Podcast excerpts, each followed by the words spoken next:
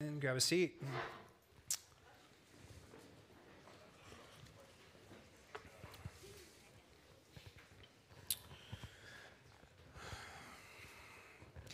Well, if you read the Bible um, and you look for a particular thread, uh, and if that particular thread that you're looking for is the subject of man and man's authority on earth, let me tell you what you'll find.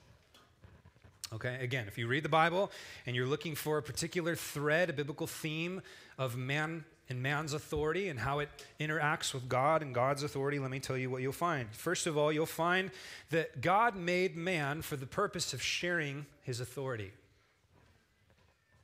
Okay, Genesis chapter 2, we find something called the cultural mandate.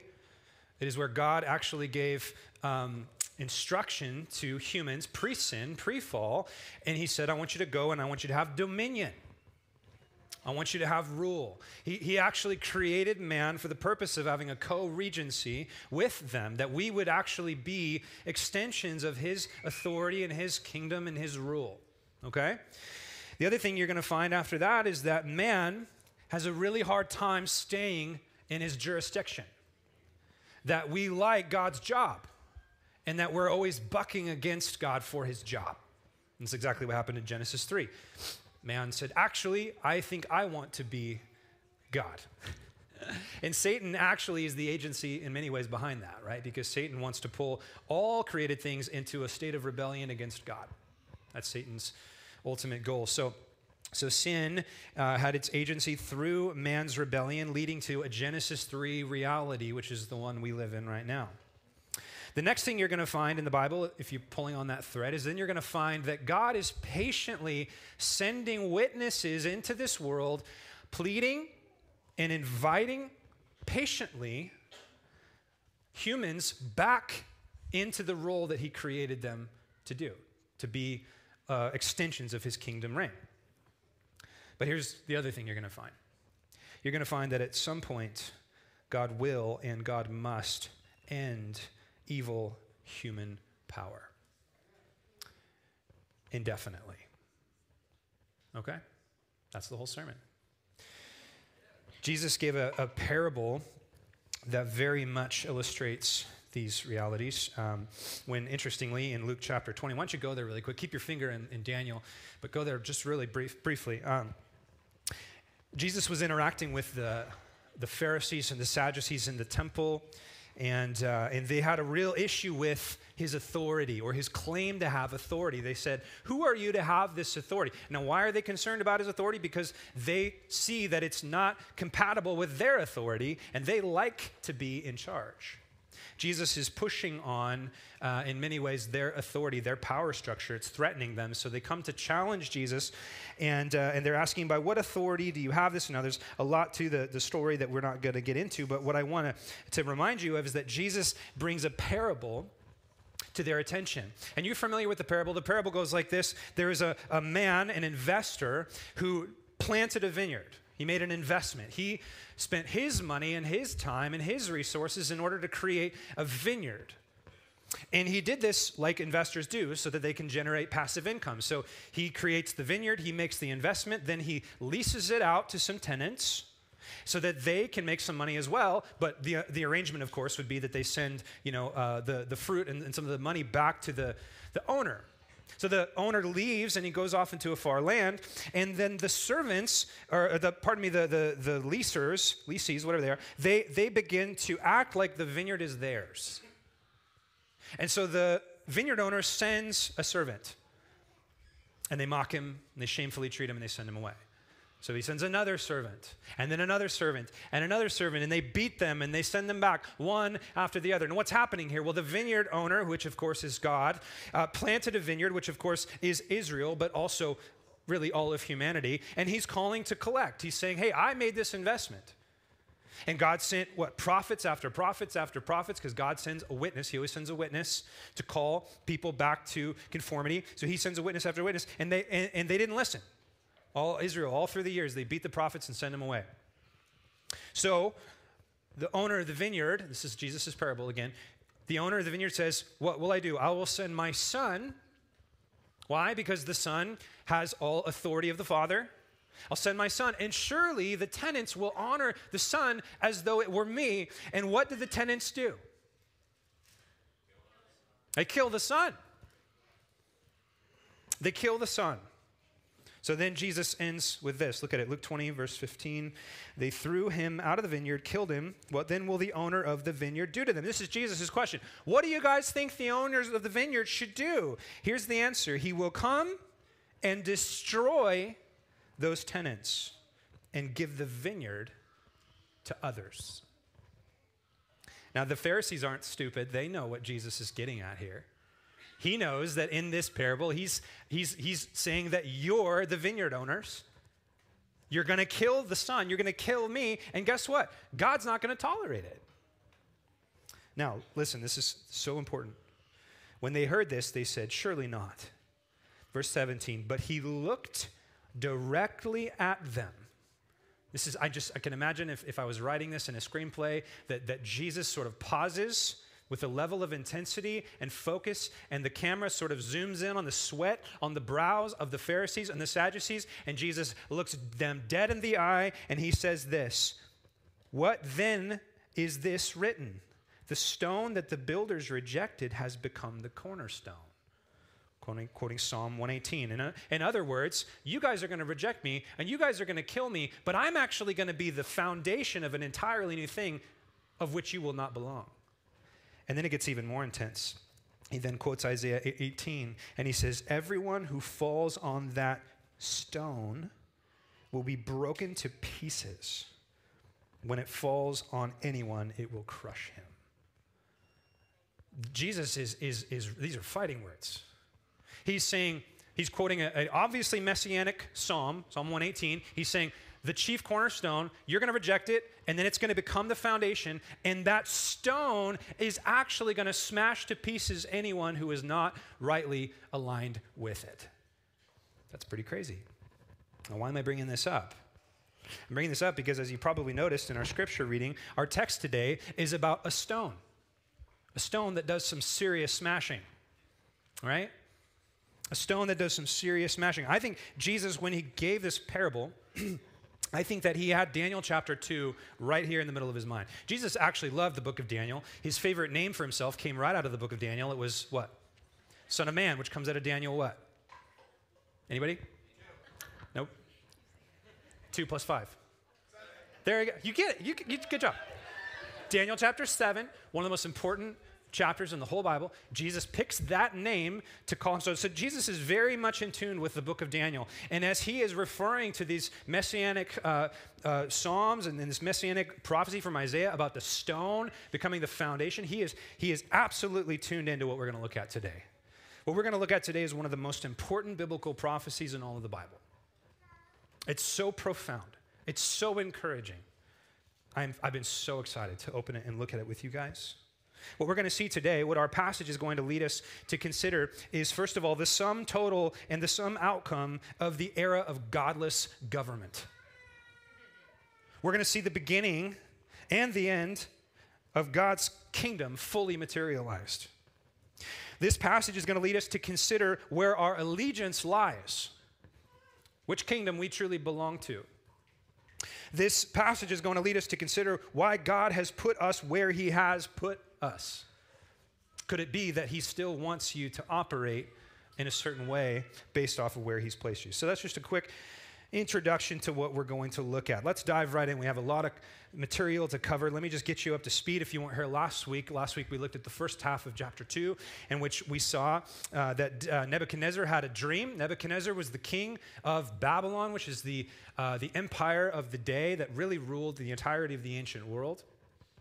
Uh, Nebuchadnezzar was uh, very powerful. In fact, he was the most powerful man in the world. He was the king of kings, according to Daniel's own estimation. He was about 30 uh, when he came to, to power and the Neo Babylonian Empire came to rise. And, and he had a dream, a dream that he knew was threatening to him in some way. And he's having a hard time understanding what it is, or perhaps maybe he's even forgotten it. So he calls all of his wise men, his magicians, enchanters, sorcerers, all those that have all knowledge from all ends of the earth. And he calls them into a room and he says, Okay, guys, guess what? You're going to tell me what my dream was or I'm going to kill you and burn your house. Oh, okay. And they're like, well, it doesn't work that way. You're supposed to give us the dream, and then we feed you a line of uh, horse manure about what it means. And Nebuchadnezzar's not stupid. He goes, no, because you're going to lie to me. So you're going to tell me what the dream is, and then you're going to tell me what it means.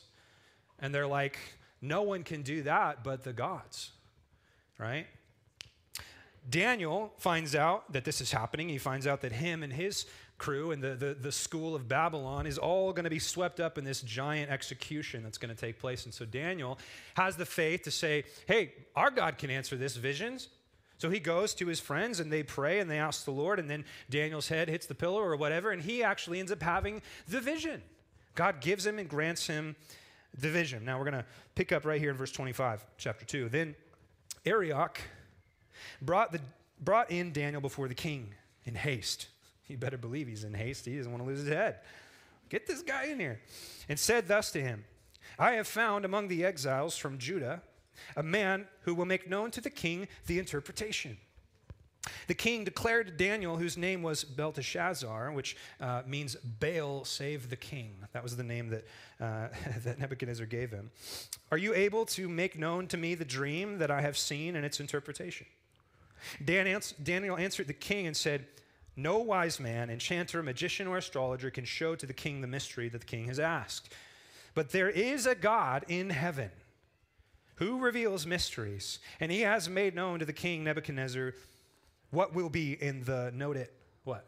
Latter days.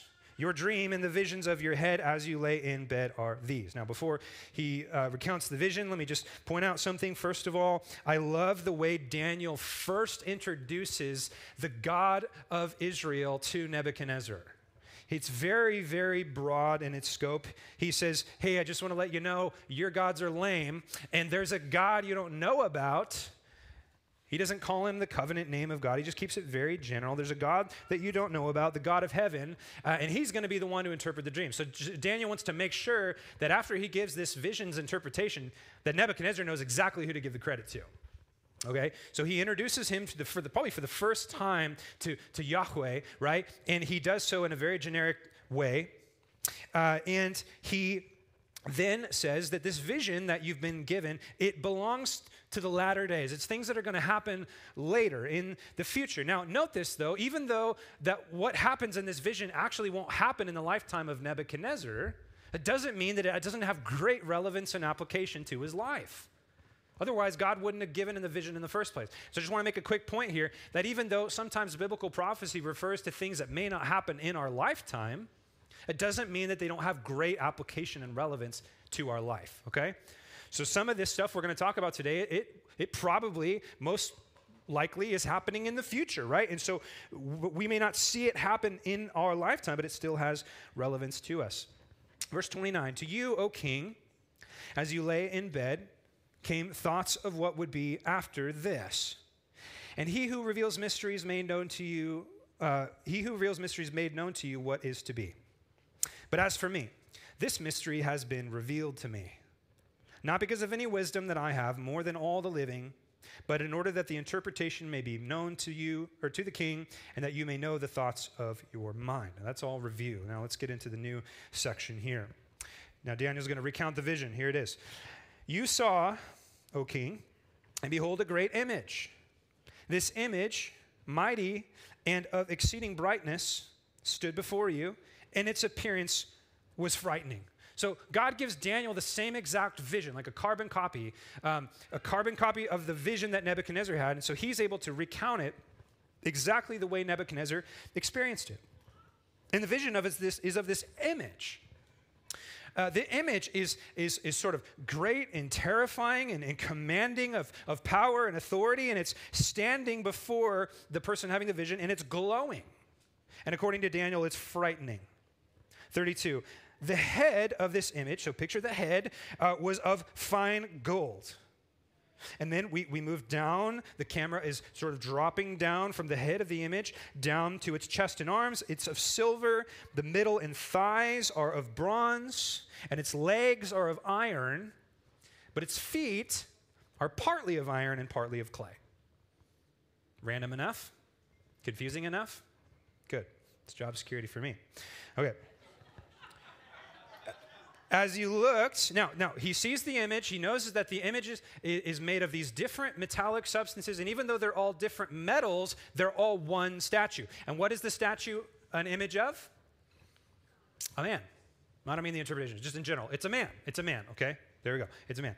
Um, and as he looked, now the camera is going to pan over. As you look, a stone was cut out by no human hand. So Daniel looks over now and he sees probably like a mountain off to the side. And out of that mountain is hewn by no human hands a, a stone from that mountain. And it's going to get lobbed at the statue or at the image. So it struck the image on its feet of iron and clay. So the stone comes and it crushes particularly the feet of the image and broke them in pieces. Because remember, the legs are iron, but the feet are iron and clay mixed together. Then uh, so the iron and clay, the bronze, the silver, and the gold all together were broken in pieces and became like the chaff of the wind. So they were blown away in a gust of wind, uh, completely gone, completely removed, like, a, like the threshing floors, it says. And the wind carried them away so that not a trace of them could be found. But the stone that struck the image became a great mountain and filled the whole earth. So this is interesting. This, the small stone that was pulled from this mountain strikes the feet of the image, breaks to pieces the entire statue, and, and then all of the remnants get blown away. And then the stone begins to grow until it turns into an, a, a huge mountain that literally says fills the whole earth. Okay? You ready to figure out what all that means? Well, fortunately, I don't have to guess a whole lot because God gives Daniel the interpretation of the vision. That's the best biblical prophecy to teach, is when there's actually interpretation. So otherwise, we're going to find all kinds of weird things. Okay? So let's, let's dive into it. Now, before we do, I just want to point out a couple of things. First of all, um, I, I want you to notice the types of metal and that there's a progressive and a degressive pattern there. So follow me. Gold is the most valuable of the metals, right? You go from gold, which silver, more valuable than bronze, but less valuable than gold, then to bronze, and then to iron, and then to iron and clay. So there's a, a degression of value. But here's what's so interesting at the same time there's also a, a degression of uh, strength. Gold is actually the softest of the metals, right? My first wedding ring was, was gold, and I had to get rid of it because it was like flat all the time. And I was like, man, I thought gold was strong. And I realized that gold's actually pretty soft. So, so it goes from softest to hardest, iron being the hardest. Interesting. It goes from uh, not only weakest to strongest, not only from most valuable to least value, it goes from heaviest to lightest. Now just keep all that in mind. That's all going to matter here in a minute. So let's get, let's get into it. Verse 36 This was the dream. Now, we will tell the king its interpretation. Now, before I do that, I want to stop and I want to ask one of the most important questions we're going to ask. Why is the image a man? Why is the image a man? And, and to answer this, I want to quote Dr. Feinberg because I think he says this so much better than I can. Uh, he's a commentator. He says, The figure of a man was employed here because God wished to make known what would transpire during man's day, the ages in which mortal man ruled the earth. Here, in one panoramic sweep, the whole history of human civilization is spread before us from the days of Nebuchadnezzar to the end of time.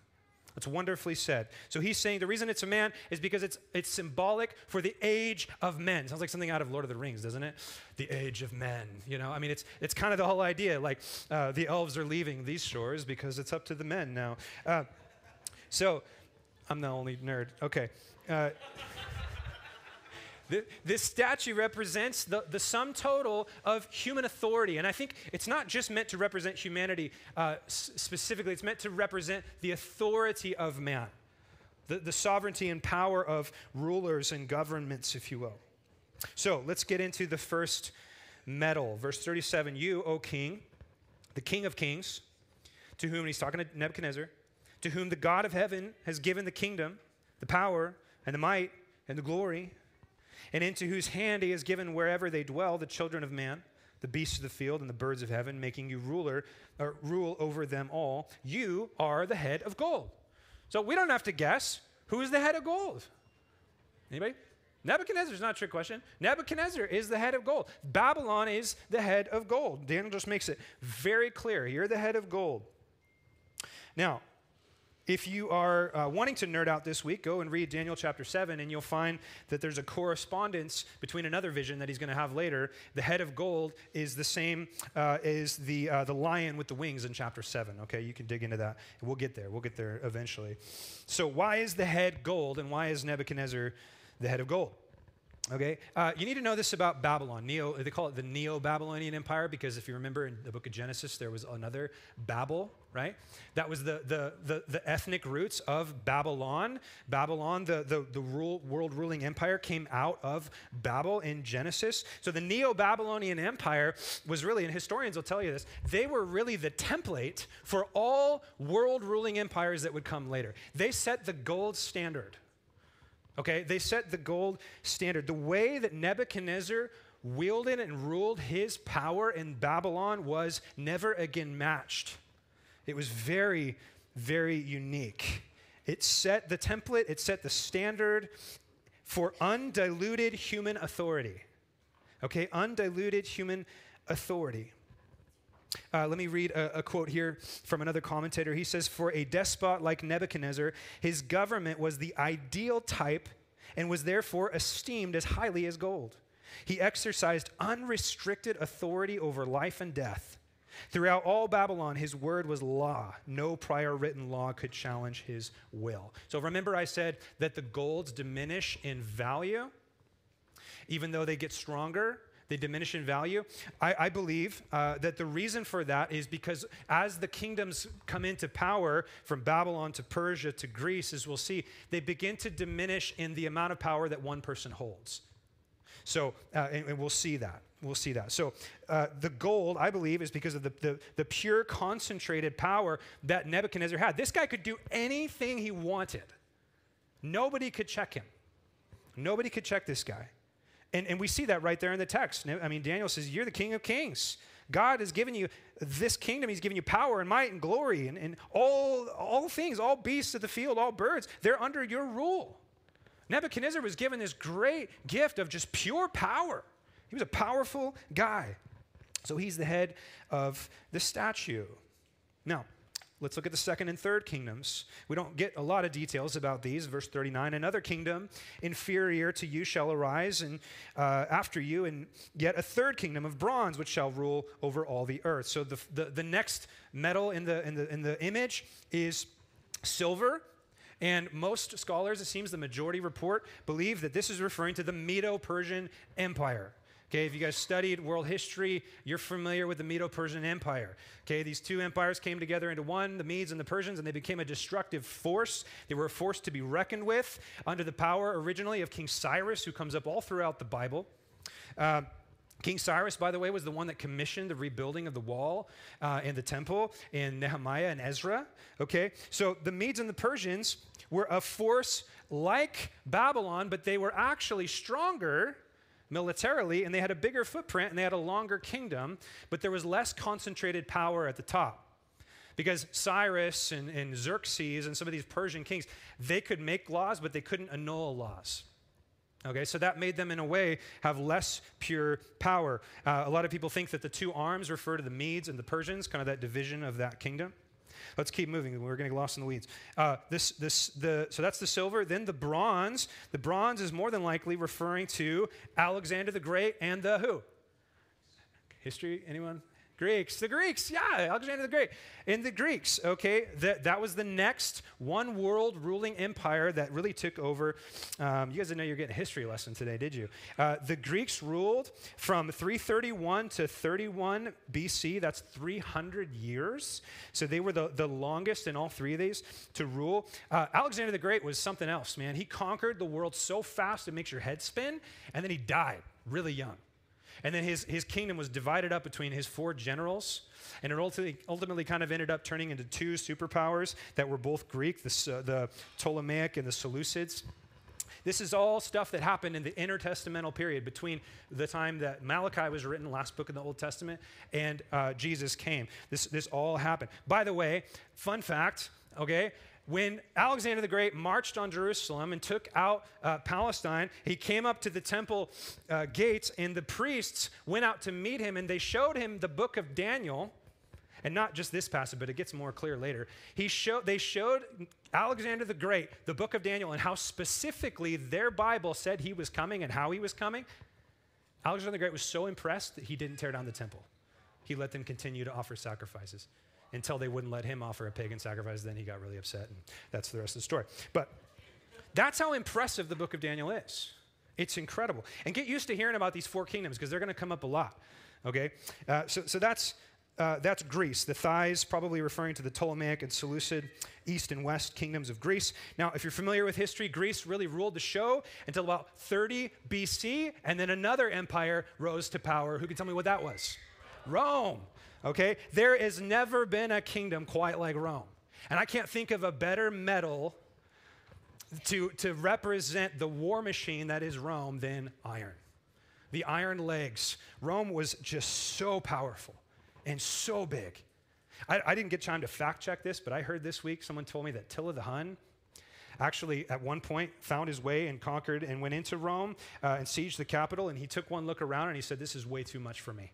And he left. He's like, this is too big. I can't handle this thing. So if you guys are history buffs, you can check my facts on that. But I thought that was interesting. The Roman Empire was massive. It, as it said in the, the, the text here, uh, verse 40, there shall be a fourth kingdom, strong as iron, because iron breaks to pieces and shatters all things. And like iron that crushes it shall break and crush all these. Rome was the longest of these kingdoms. It, it, really uh, was in power for 500 years. And as we'll see, Rome never really officially ended. It sort of just kind of fizzled out for lots of reasons. But here's what's interesting. In the image, we go from, from gold to silver to bronze to iron legs, but then the iron legs have iron feet, except the iron feet are mixed with what? Clay. Okay, so what the heck's the clay? Let's figure that out. Let's think about that. Okay. Verse 41. And as you saw, the feet and toes, partly of potter's clay. I wonder how many toes he had. Just a good guess. Ten. Ten's, you know, could have been like Princess Bride. Maybe he had six toes, you know, on one hand or one foot. I don't know.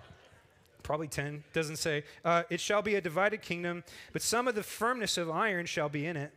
So it's kind of, the, the feet are like, they're, they're kind of ironish, but they're also very weak. And just as you saw iron mixed with soft clay, 42, as the toes of the feet were partly iron and partly clay, so the kingdom shall be partly strong and partly brittle.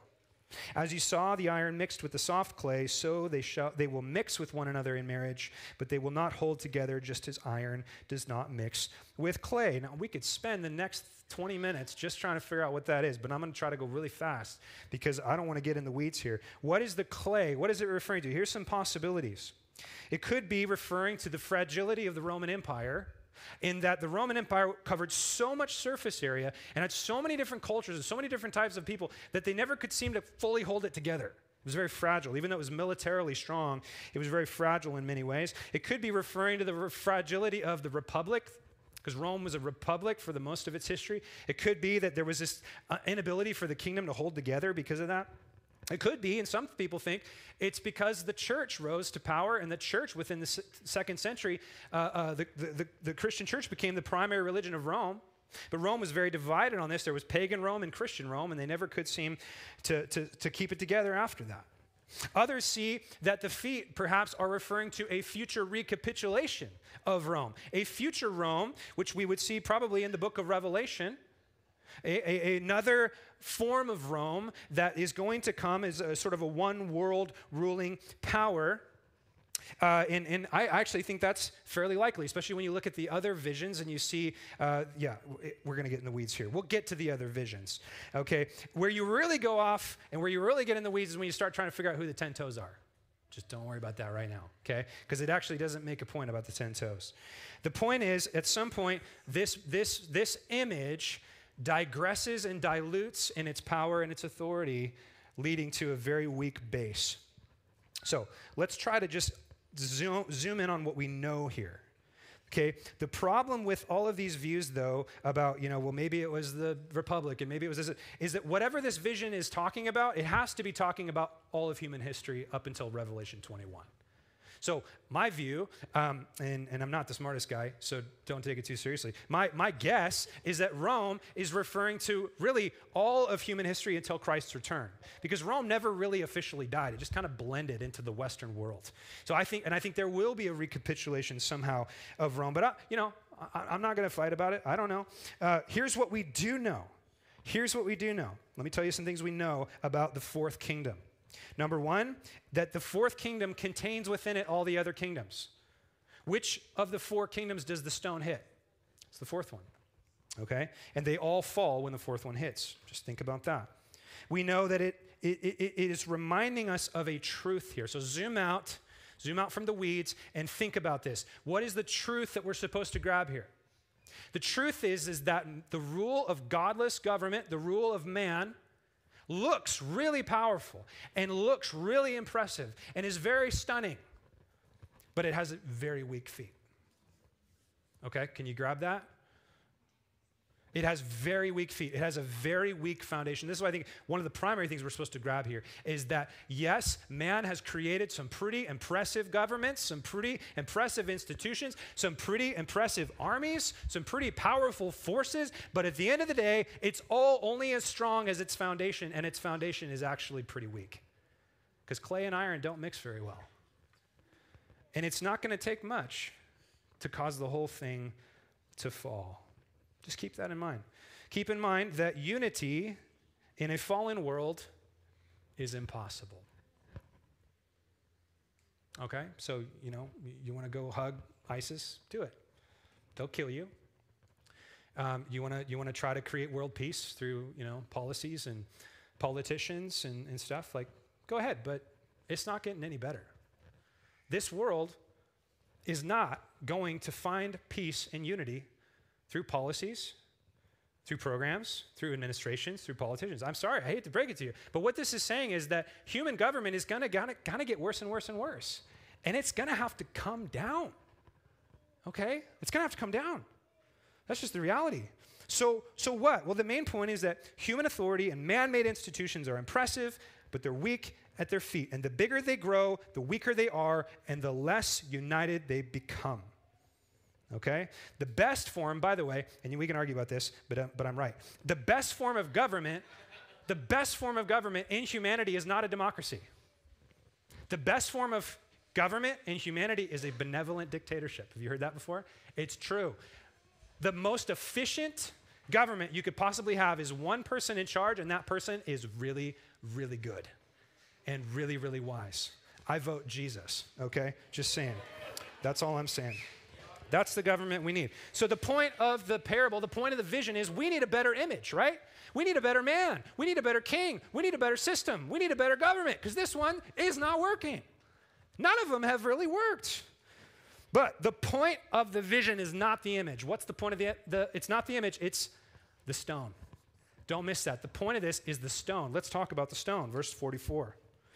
And in the days of those kings, the gold of or the God of heaven will set up a kingdom and shall never be destroyed, nor shall the kingdom be left to another people. It shall break in pieces all these kingdoms and bring them to an end. And it shall stand forever, just as you saw that a stone was cut from a mountain by no human hands, and that it broke in pieces the iron, the bronze, the clay, the silver, and the gold. A great God has made known to the king what shall be after this. The dream is certain and its interpretation sure. Let's try to figure out what the stone is. Are you ready? What's the stone? Let's figure it out. Let me point out some things that we know absolutely are clear in the text, and you, you tell me who you think the stone is or what you think the stone is. Okay? Number one, the, the stone here, it, it's referred to as a kingdom in verse 44. Now, who came into this world talking about the entrance of some kind of a kingdom? Good job, class. Okay. Jesus, it's the best answer. Here's another one the stone is not created. Did you notice that? It comes from somewhere else. It comes hewn by not by human hands. So this is a non-human thing that's coming into a created universe, a non-created thing coming into a created universe. It's imported from another dimension. Okay, it says uh, from a mountain by no human hands. So, question Who came into this world that was not created, who was, in fact, creator, but yet took the form of creation, entering into it himself? Oh, good job. You guys are nailing this. Okay. Number three, the stone was small and seemingly unthreatening. That's what's so interesting about this. It was small and seemingly unthreatening. Question Who came into this world with ultimate power, yet took what appeared to be a very unthreatening form? Let's just say, hypothetically, a 33 year old, average looking Jewish man who was God incarnate. Jesus. Good job, Jonah. I wish I had stars. I'd hand them out to you guys. Think about that. I, I'm, I'm making this funny, but, but think about the seriousness of that. Jesus chose, Jesus is, is God the creator. Okay, he's the second person of the Trinity. He has all power. He chose to come into this world in a very, very weak form. That's the small stone. It strikes, we know, it strikes a death blow at the foundation of man's power structures. Question Who came to purchase the title deed to the cosmos by defeating death and sin on a cross? The stone that the builders rejected has become the foundation and then took a seat of all authority in heaven. Let me ask you this Who is coming again to make all godless authority chaff in the wind? Yes. It does not merely destroy human power institutions, but it also grows to replace them as a mountain. Remember that in the vision? The, the stone doesn't stay small, it grows and it actually replaces the image as a mountain. Now, in the Bible, in the Old Testament, mountains are synonymous with the place where God meets with man.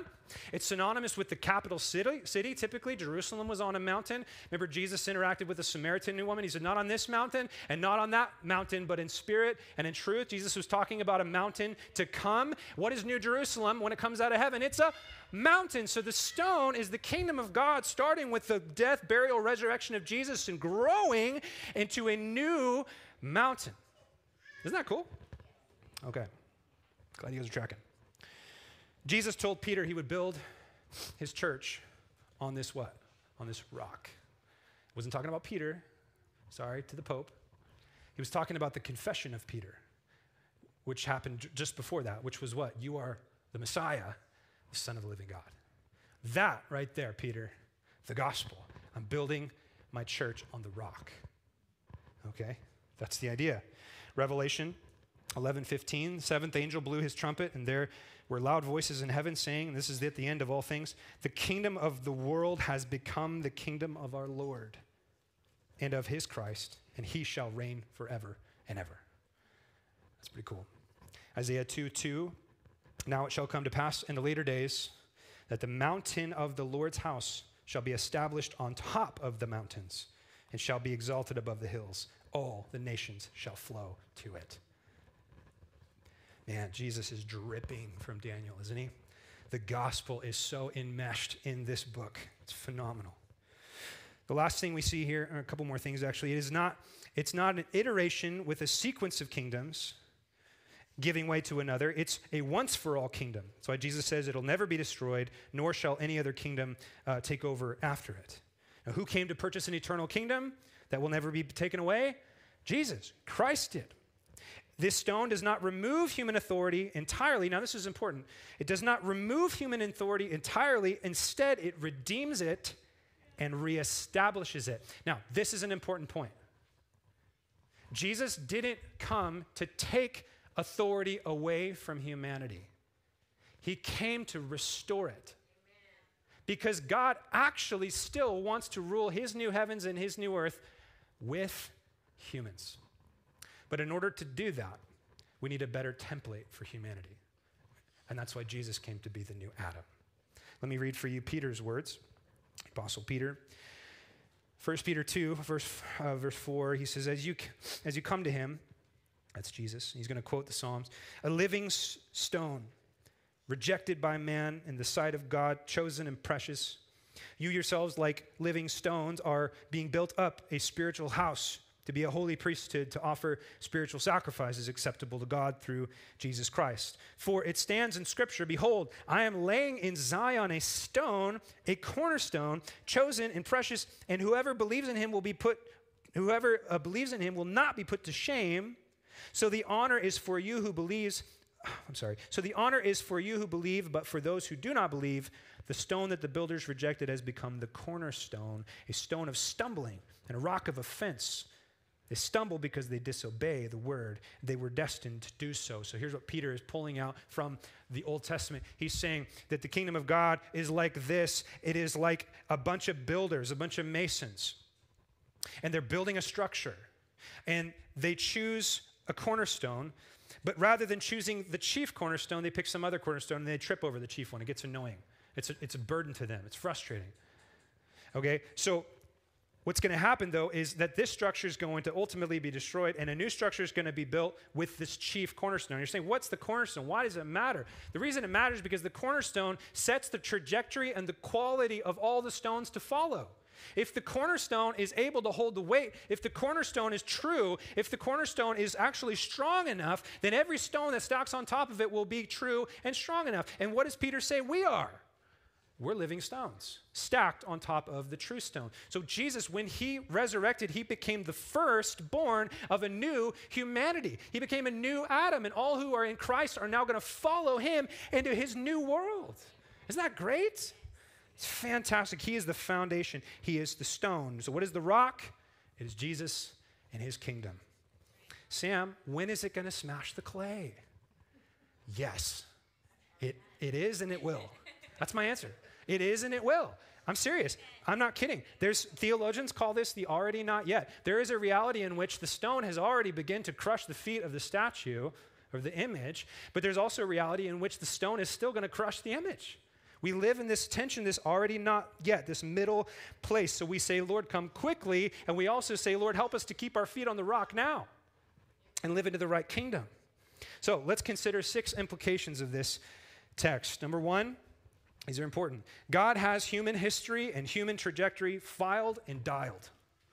I know that rhymes. Let me say it again. God has human history and the human trajectory filed and dialed. He knows what's going to happen. Anybody turn on the news this week? We got another war in Israel.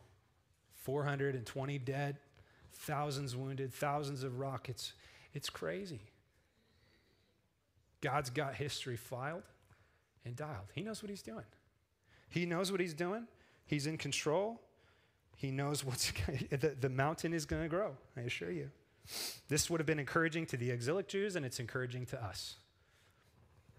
Number two, the Bible is credible. You know, progressive theologians, um, the, uh, the liberal theologians that want to take the Bible's authority away, they hate Daniel. They hate it. They hate it so much that they try to change the date of it. They go, oh, it was written a couple hundred years before Christ. And, and they, they try really hard to mess up the dating system because Daniel is so accurate that it shows not only that God knows what's going on, it shows that we can trust our Bibles. And that's why I'm so glad we're going to have our noses parked in it for the next few months. It's going to give us confidence. And there's two mistakes we can make when it comes to biblical prophecy, by the way. One is to overemphasize the predictive details, meaning like you're reading the newspaper in one hand and you're trying to figure out what every single thing is. And like, I think I know what the 10 toes are. Um, what's the hangnail? You know, I mean, what's the bunion? I don't know. That's, you know, that was weird. I say something stupid every week. That was it. There it is. Okay, that was the one. You can overemphasize predictive prophecy where you start overthinking it and getting in the weeds. But the other ditch you can go into is where you can underemphasize predictive prophecy. And actually, the Bible's credibility very much hangs on prophecy and how accurate it really is. We should be proud of the fact that our Bible predicts things that no one could ever, ever predict. Okay?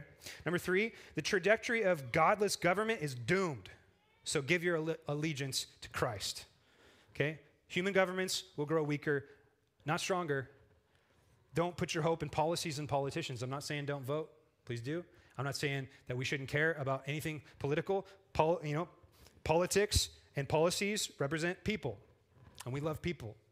And actually, God wants us to be an agency of shalom and, an extension of His kingdom rule. I'm just saying, make sure your feet are on the rock and not on the feet of clay. You understand what I mean by that? Don't get it out of, out of alignment. Number four, the kingdom of God is at hand and it's growing and it's bursting with life. Get on board. Get on board. It's growing. Number five, things are going to get worse before they get better. There is a day of judgment coming. So listen to me. If you're not a believer in Jesus, get on the right side, please. Get on the right side. His administration is taking all power. It already has it, just patiently waiting. God is not anti human authority, He is anti evil human authority.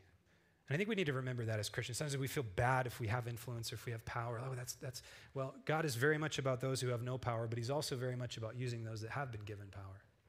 And that leads to my, my, my last question here I want to ask before we look at the end of the passage. And that is why did God give this vision to Nebuchadnezzar? He could have given it to Daniel. He could have given it to, to one of the remnants, one of the exilic Jews. Why did he choose to give it to the pagan polytheistic king? Here's why I think he did. I think that God was not just trying to threaten Nebuchadnezzar, I think God was trying to invite Nebuchadnezzar to see that he had been given a great gift of, of great authority and that he actually could step in to being an extension of God's kingdom rule. I think God was graciously and patiently inviting the person that took over the vineyard back into a rightful place, right? I think that's what God is doing there. I think God's saying, Nebuchadnezzar, you think the vineyard's yours. I made it. I invested. Where do you think you got this power, buddy? I gave it to you. And you get to Daniel chapter 4, and God continues to try to patiently call Nebuchadnezzar to see that all his power belongs to God. So that's why I think, I think that this is inviting us to see that power is a good thing if it's given over to God, if it's recognized as God's power. And I want to ask you, by way of application, what authority and what influence have you been given? Okay? Everyone in here has some measure of power, influence, authority, resources. Are you submitting and surrendering that to the King of Kings? God's desire is to place godly people in places of authority. Now, look how this ends. This is so cool. Verse 46 Nebuchadnezzar fell on his face and paid homage to Daniel Okay, well, that was a mistake. But you know what? The author doesn't give him a hard time about it. He's still a pagan. He's still a polytheist. I don't think this is the moment he gets saved. I just think this is the moment that he goes, Whoa, there's like a serious God out there that I didn't know about. I'm going to burn some incense to Daniel. And commanded that an offering and incense be offered up to him. The king answered and said to Daniel, Truly, your God is God of gods and Lord of kings and a revealer of mysteries. Oh, out of the mouth of the lost, sometimes God speaks such truth. For you have been able to reveal this mystery. Then the king gave Daniel high honors and made great gifts and made him ruler over the whole province of Babylon and chief prefect over all the wise men of Babylon. Okay, let me just tell you how cool that is. Uh, Babylon was the district. Remember, this is an empire, okay? Babylon was the most valuable, most important, most powerful district. You don't put some random Jewish kid in authority over the Babylonian district. And you don't make him in charge of your entire cabinet and all of your authorities. But this guy did. Daniel has now become really the most powerful person next to Nebuchadnezzar that there is. And Daniel made a request to the king, and he appointed Shadrach, Meshach, and Abednego, his boys, over the affairs of the province of Babylon. But Daniel remained at the king's court. So he lets him pick his staff, and his staff are Shadrach, Meshach, and Abednego. We're going to come up next week. So just let me point out one more thing, and we'll end. Um, this is so cool. Why did God allow this all to happen? Why did God allow this dream to come and Daniel to interpret it and blah, blah, blah? Here's what one commentator noted that I thought was so genius. He said, God prepared, now let me, before I read this, I want you to know there were three waves of exile. Nebuchadnezzar ripped people out of Jerusalem three times. Boom, boom, boom. Daniel and his three friends were the first wave. Keep that in mind. Now listen to this. God prepared for the arrival of thousands of exiled Judahites in 597 in 586 BC by placing men in authority who were sympathetic to their needs. Have you ever thought about that? What if God literally put Daniel in the seat that he put him in just so that he could be gracious to his people as they came in enslaved and entered into Babylon? You think it's any accident that God puts you where he does? He wants you to have authority, he wants you to have influence. He just wants you to tune into what he's trying to do with it. He wants you to invite Him as the sovereign over it and the sovereign in it. You think you got yourself where you are? You think it's because you're so charming and smart? Think again. It's because God put you there. You think it was an accident? It's not. You think power is unspiritual? It's not. None of this is true. Tune in to what God's doing. So, here's a couple concluding thoughts. Tomorrow, while you're watching the news, or this week, and you see the wars that are happening around the world Ukraine, Israel, when you see our dysfunctional government that's infighting and eating itself alive and can't keep a speaker in the house and blah, blah, blah, blah, blah. And you see, never mind, I'm not going to say that. I'll get me in trouble. Um, when you see stuff that's just lame politically, remember that the mountain is coming and put your feet on it. Okay? Tomorrow when you get up and go to work or you get up and do your job or you get up and take care of your kids, remember that God put you there and He put you there for a reason. And when you receive the blessing of His vineyard this week, remember it's not your vineyard, it's His. He owns it, He made the investment. It's all about Him. Amen? Let's pray. Ryan, you can come on up. God, thank you so much that you're in charge, or that you know what you're doing. God, thank you so much that you're sovereign in everything and over everything. And Father, we just pray that, like Daniel, we would be fully tuned in and fully surrendered to whatever you're doing, Lord, in this world. So, God, continue to inspire us to worship you, Jesus, through this book as we unpack it. In your name, amen.